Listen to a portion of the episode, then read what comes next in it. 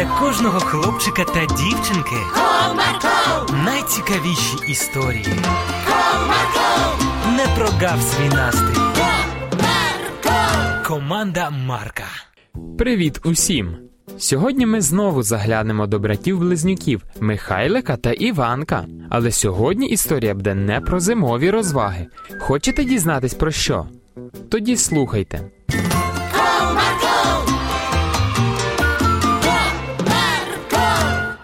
Зима була сніжна. Можна було вдосталь погратися і прозважатися, але сніг почистити теж треба було. Мама, йдучи у справах, попросила синів почистити подвір'я від снігу. Михайлику, за ніч снігу насипало, треба почистити подвір'я. Тато з відрядження повернеться, а машиною заїхати нікуди. Ой, мамо, тільки не сьогодні. У мене вже були інші плани. Михайлику, можливо, ти зміниш свої плани і виконаєш моє прохання. Вибач, мамо, але ні. Сьогодні не чиститиму. Завтра зроблю. Михайлику, Мама була здивована і засмучена. Від Михайлика вона не очікувала такої відповіді. Чого ж тоді чекати від Іванка? Іванку, синку, треба почистити подвір'я від снігу. Мені ніколи, а незабаром тато приїде.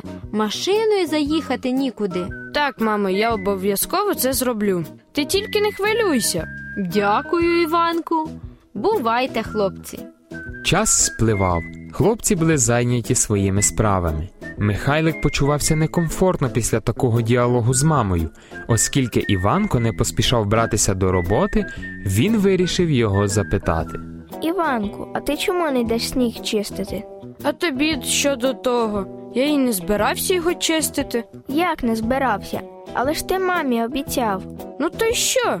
Нікуди той сніг не подінеться. В тому і проблема, що сам не подінеться, а тато машиною не заїде. Гаразд, пішли разом почистимо. Михайлику, відчепися від мене. Хочеш чистити сніг? Іди чисти. Я б не сказав, що хочу його чистити, але почистити його треба. Іванко навіть не поворухнувся, зайнятий своїми справами, а Михайлик все покинув і пішов чистити подвір'я від снігу. Сніг був чистий і пухкий, тож відкидати його було досить легко. У сусідському дворі сніг відкидала тітка Галина.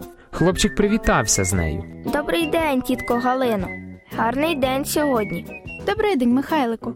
Чому сам працюєш? Де Іванко? Та він. він зайнятий. Я вже й сам впораюсь. Молодець, хлопчику, гарно працюєш.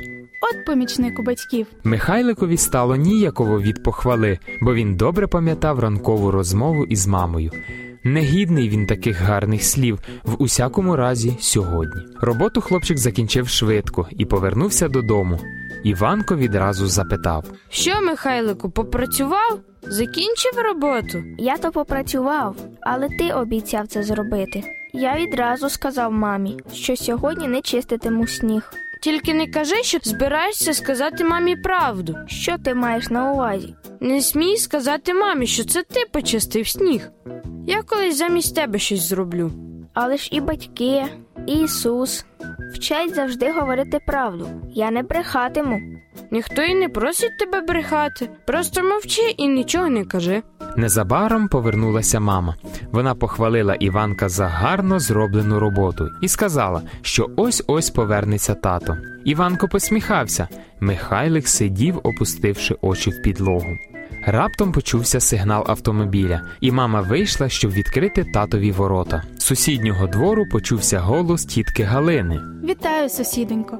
Який же Михайлик помічник у вас? Так гарно попрацював?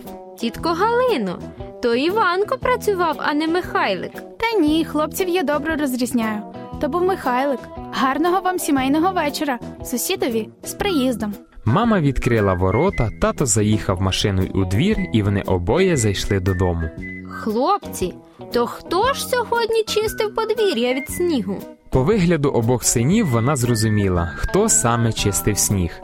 Мама подякувала Михайликові, зробила зауваженням Іванкові і нагадала обом про необхідність бути чесними і слухняними. Бажаю вам, щоб ваші слова не розходилися з ділом. Так, не завжди нам подобається щось робити, але треба мити посуд, прибирати у домі і чистити сніг. Тож будьте слухняними, чесними і працьовитими. Всього найкращого. До зустрічі!